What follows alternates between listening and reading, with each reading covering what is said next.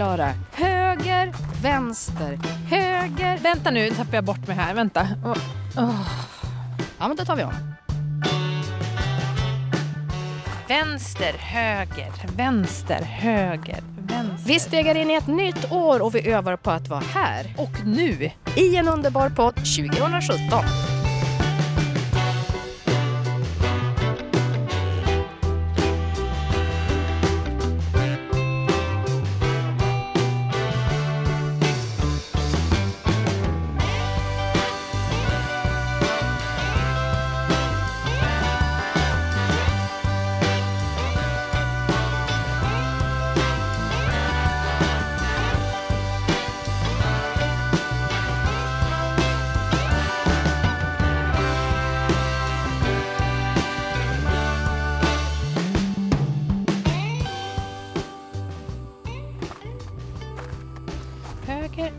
Vänster, höger, vänster. Ja, men nu tycker jag du börjar få det här att funka. Ja, men nu känns det bra. Fortsätt. Höger, vänster, höger, vänster. Oh. Ja, men nu börjar jag få till det. Vi börjar det här året med en gnistrande vinterpromenad för att liksom trampa in i 2017 med besked. Och det här är då samtidigt en övning i medveten närvaro. Alltså mindfulness. Ja, men jag gillar att kalla det för medveten närvaro istället. Okej, okay, men att stirra ner i backen och gå så här vänster, höger. Vad, vad ska det ge? Det handlar om precis det vi pratar om. Mm. Närvaro, alltså att man har fullt fokus på häret och nuet. Och då snurrar inte tankarna runt lika mycket uppe i skallen. Det finns eh, forskning som visar att det är svårt att låta tankarna bara spinna på och snurra runt hit och dit mm. om man koncentrerar sig på kroppens rörelser, alltså enkla rörelser som att gå så här med höger och vänster mm. fot framåt för sig. En promenad är helt enkelt toppen. Men, ja, men ja, absolut. Men tankarna far iväg. Titta den där cyklisten som kör så konstigt och så den där labradoren som springer där borta. Jo, men bara... du har inte övat så mycket än Klara, så du måste öva mer. Och nu fortsätter vi att gå i samma takt som du håller nu.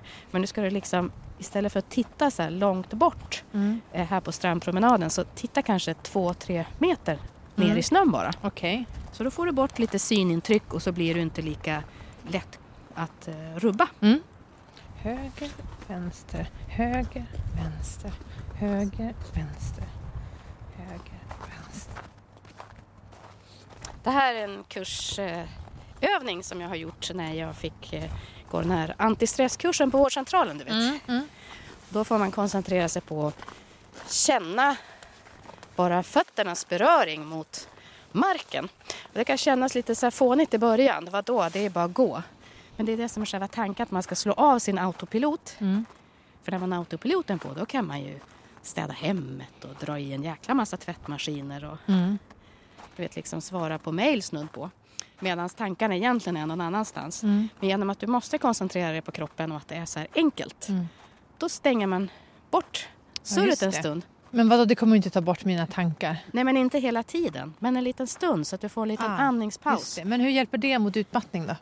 Jo, men du kommer ihåg det vi pratade om förra året var ju att det är inte stress i sig som är farligt utan det är bristen på återhämtning. Mm.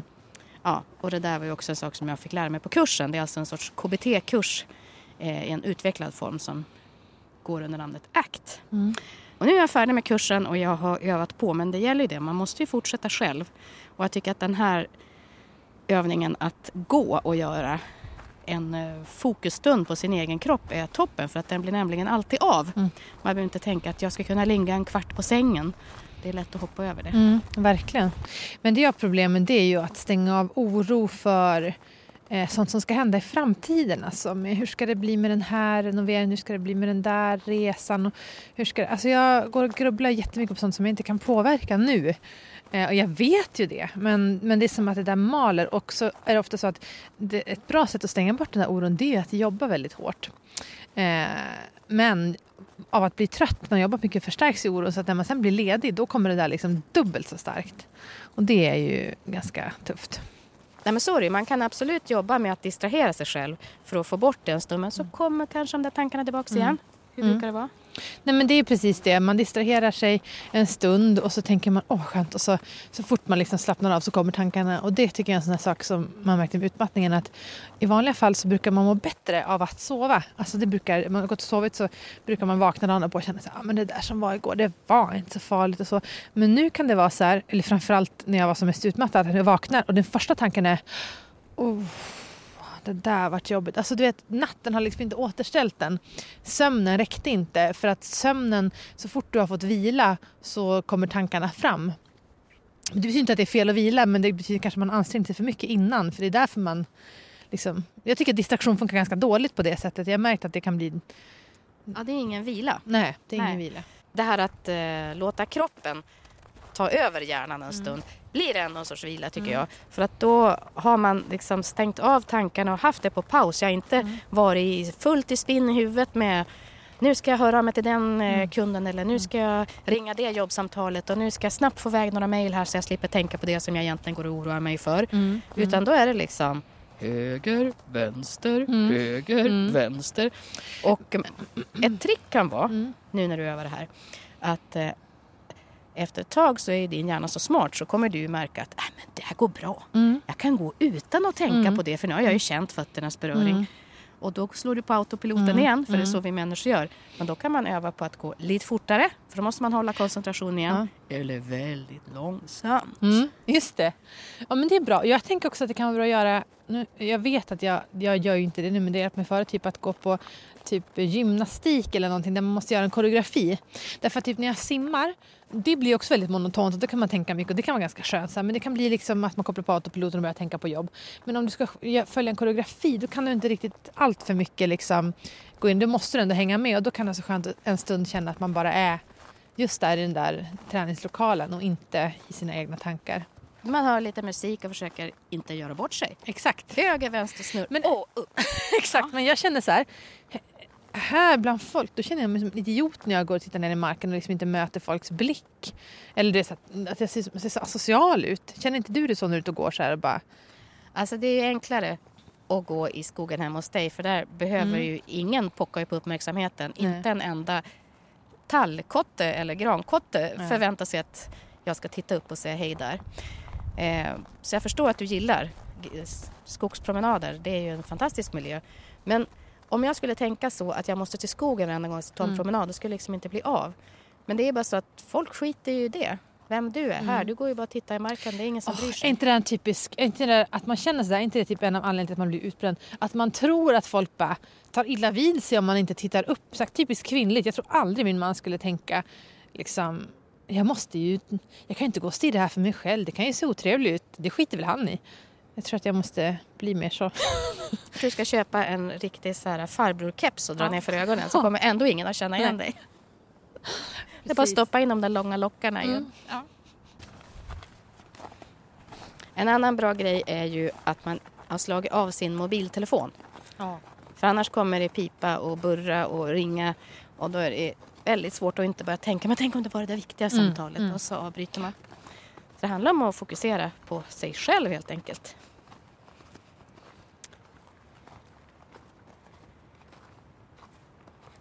Bra Klara, nu har du varit självsnäll och visat Ja. din egen kropp och hjärna omsorg. Det känns faktiskt ganska bra. Det känns som att det, det här eh, värsta malandet har stillat sig lite. Det är väldigt skönt också att bli trött i kroppen tycker jag. Mm. Mm. Just det, och att du vet att du har gjort någonting bra. Mm. Bara det kan Mm. ju hjälpa lite. Mm, verkligen. Ja, nu som du vet så är ju inte jag utbildad instruktör på det här men jag vill ändå visa dig det här för att det är någonting som jag tycker är enkelt att få till, att det Mm. faktiskt blir av. Mm. Så jag hoppas för båda skull att 2017 ska bli ett år av mindre utmattning än vad vi har haft. Ja, verkligen. Vi måste bara hitta en strategi för det tänker jag. Då tycker jag vi börjar med att gå och fika. Bra strategi.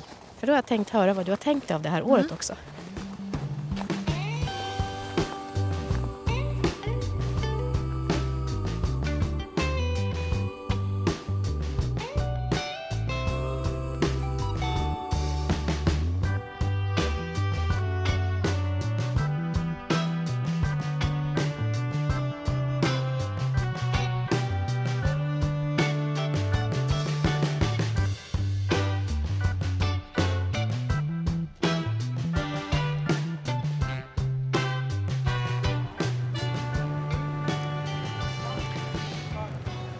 2017, då ska jag vara snällare med mig själv. Det är nu alltså i år, Klara. Ja. Det lät som att det var långt fram. Jag ville bara påpeka. Ja, nej det är nu. Du tycker att jag har varit dum med mig själv idag eller? Nej, då har du ju prövat eh, medveten närvaro. Ja. Jag tycker det har gått bra hittills. Mm. Men vad ska det här snälla året innehålla då? Nej men jag har tänkt på det väldigt mycket. Jag är inte så snäll med mig själv. Alltså jag har väldigt höga krav på mig själv. Mycket högre krav än jag liksom ställer på någon annan. Och så är jag väldigt... ehm, jag tycker att jag är som en arbetshäst så jag tycker ofta när jag blir trött så nu får du bara köra på Klara. Du är bra på att ta i. Kom igen nu, kör på, fortsätt. Push harder typ när det är jobbigt. Vila kan man göra i graven. Lite så. Det är ju väldigt dålig kombination när man varit utmattad för det första. Men sen så... Men det är kanske därför det har blivit det. Ja, exakt. Och sen är man är ju inte en sån rolig person. Alltså, det är ju, man blir ju störd på folk som inte är snäll med sig själv. Man, hör, man blir jätteless på att höra folk som är självdestruktiva. Man blir irriterad på att se folk som liksom inte tar hand om sig. Jag tycker det är frustrerande, folk som är destruktiva.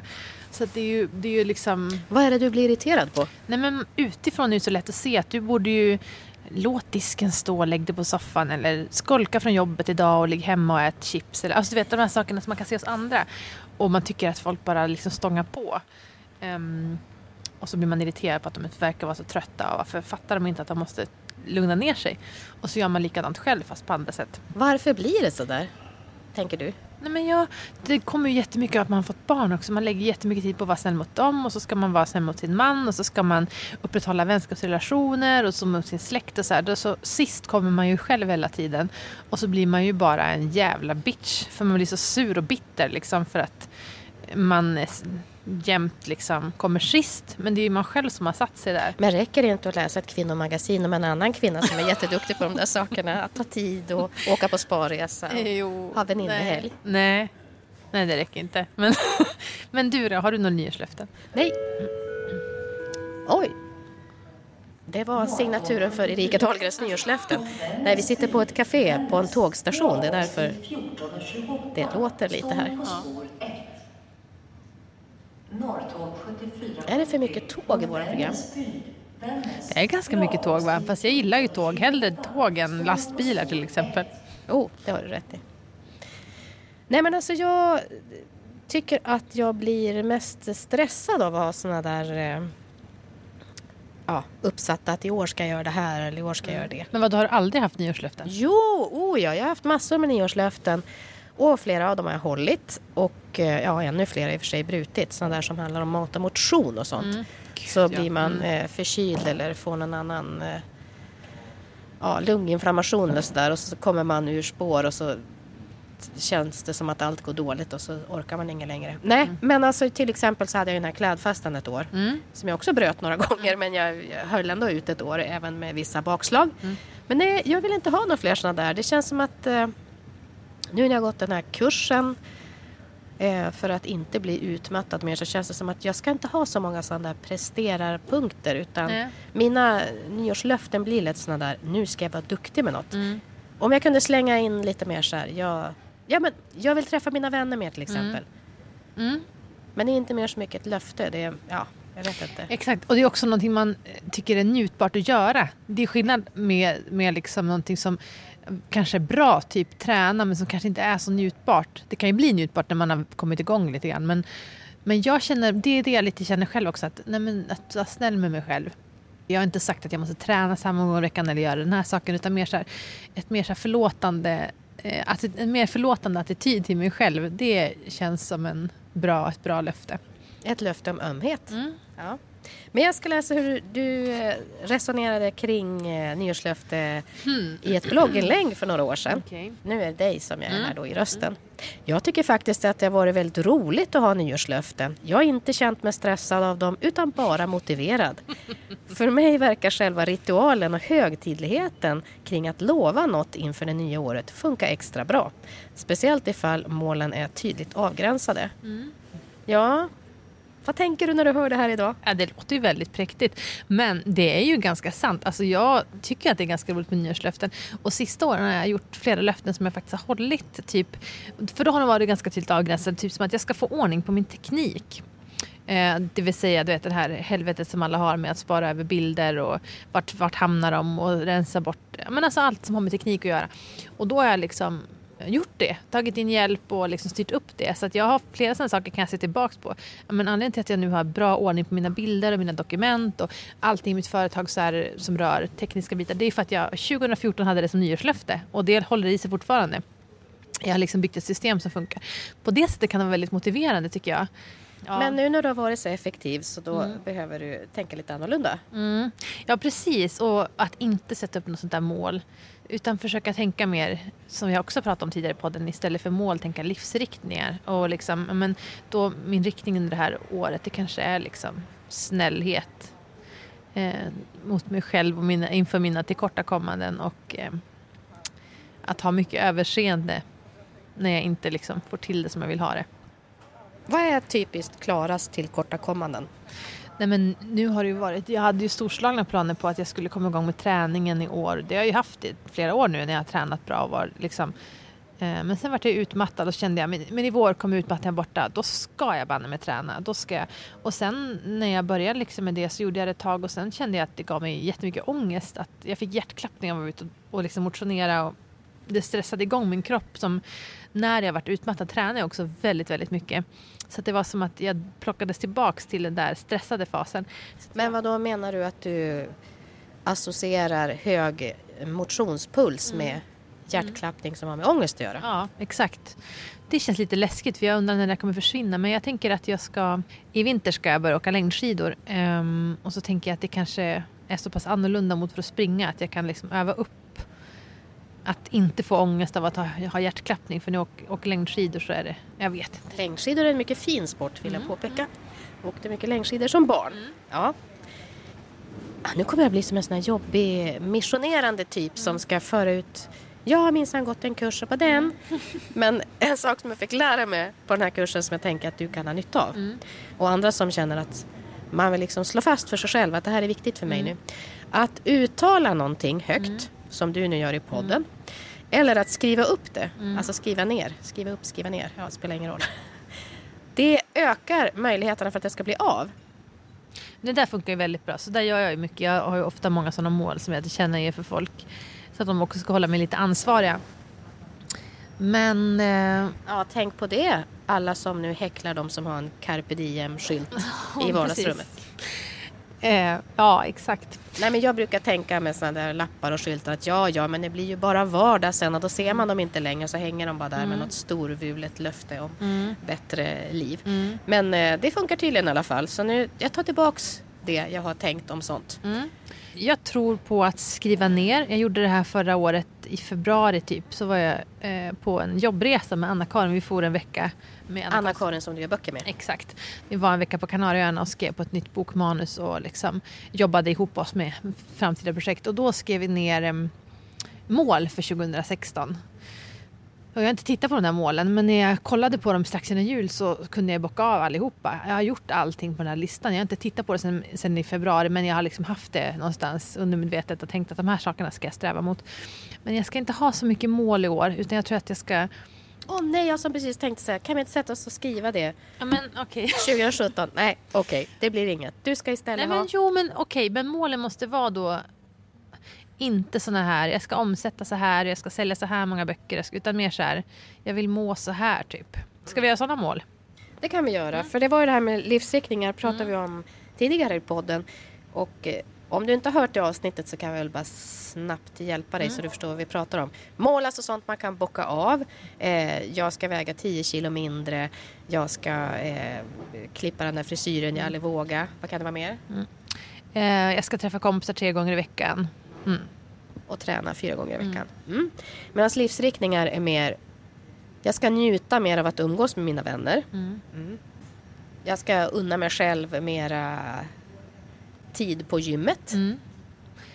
Om man, men du förutsätter ju att man vill vara där. Mm, precis. Men att det ska inte gå, alltså mål kan man ju mäta och liksom se att nu kan jag checka av dem. Men, men livsriktning är mer att man inte ska kunna mäta av och liksom säga nu har jag uppnått utan det är mer en, en riktning man vill att ens liv ska röra sig Och det vi kom fram till i det poddavsnittet när vi pratade om det, här, det var att ofta så går ju målen stick i stäv med livsriktningen. Man har en livsriktning men sen sätter man upp massa mål som, som man om man analyserar lite mer upptäcker motverkar livsriktningen. Alltså, som, jag vill njuta mer av livet men jag ska skriva åtta böcker, jag ska mm. byta jobb, jag ska tjäna med pengar. Tjäna med pengar. Ja, precis. Ja, vad är den viktigaste livsriktning då? Det är det här med att vara snäll. Ja, jag tänker också att de som är snäll med sig själva är ofta sådana som är snäll med andra. Jag har ju varit inne på olika så här, livsriktningar. Att jag ska eh, njuta med att vara utomhus till exempel. Mm. Som vi gjorde när vi var ute, du och jag gick. Mm. Inte varit jättebra på det. Jag tycker jag slarvar med det och så blir jag sur för att jag inte gör det. Mm. Men varför har du inte gjort det då? Det är som att jag tänker att nu har jag gjort det några gånger så nu mår jag ju bättre. Mm. Och då eh, tror jag på något sätt att jag ska kunna sluta. Alltså jag tänker ju inte så intellektuellt utan det är någonting som jag bara gör. Men det är inte så himla enkelt att ändra på sig faktiskt.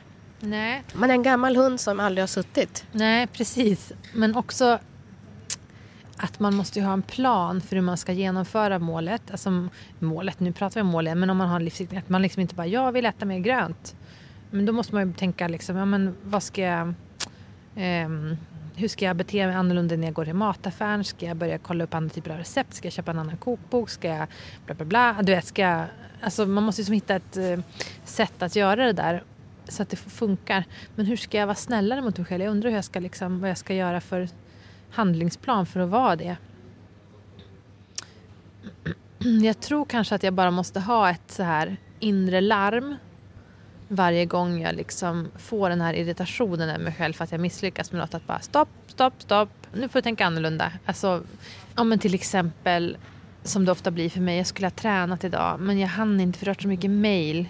Och istället för att tycka liksom vad dålig du är som prioriterar mejlen framför träningen. Så vad duktig du är som ändå lyckades få iväg mejlen. Det var ju synd att du inte hann träna men det kan du säkert göra en annan dag. Alltså vara sådär som, som man är mot sina vänner när de misslyckas. När du berättade om det här så kommer jag ihåg att en sak vi har fått öva på, på just den här kursen som jag har gått. Jo men det är det att försöka ta, och det kan låta fånigt, men försök en timme att leva utan att tänka en dömande tanke. inte om dig själv, oh, inte om någon annan. Mm. Alltså försök att bara vara helt neutral mm. observatör. Mm. Det är faktiskt ganska svårt. Mm. Det tror man inte först. Men om man sitter hemma, man kanske lyssnar på radion så tycker man att någon säger något eh, jättesmart och så kommer en person efter och reagerar på ett korkat sätt. Mm. Går man igång, blir irriterad. Alltså vi recenserar mm. ständigt och jämt. Det tar ganska mycket kraft. Mm. Och dessutom är det lite trist för att ganska ofta så går man ju igång på det som man tycker är dåligt. Verkligen. Men det där har jag tänkt på. Det finns några personer i mitt liv, de är inte många, men som aldrig recenserar. Och då kan jag ju ibland tycka liksom, gud vad de är lite så här gladnaiva. De bara liksom tycker om alla hit och dit och de har liksom inga, inga analytiska tankar. Men det kan vara så skönt att vara med dem ibland för man vet att de heller inte recenserar en själv. Utan de bara, ja, nej men folk kan vara på det viset och man kan vara på det viset. Ja, du är sådär liksom det finns något väldigt skönt i sådana människor som inte är så liksom, recenserande. Själv eh, så kan jag ju då tycka att ja, men det är ju ett tecken på intelligens är att kunna liksom, recensera och analysera vad andra människor gör.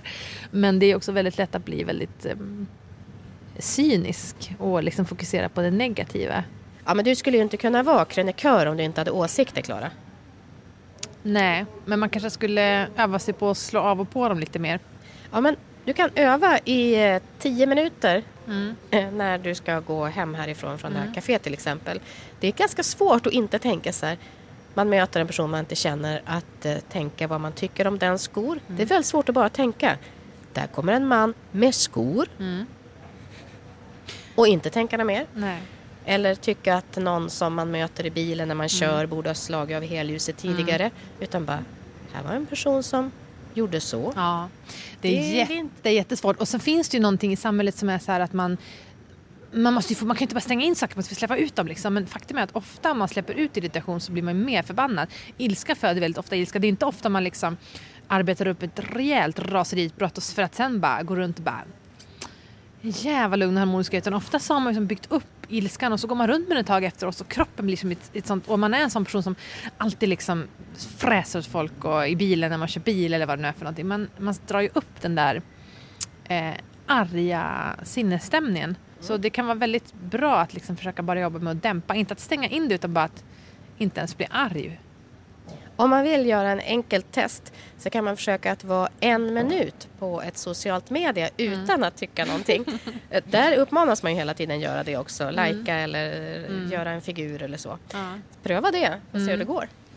Men vet det här måste jag bara ta upp en sak. Har inte du känt med din utmattning att du blir, att du blir väldigt förbannad? Alltså jag är ju inte en person, jag blir ofta mer sur.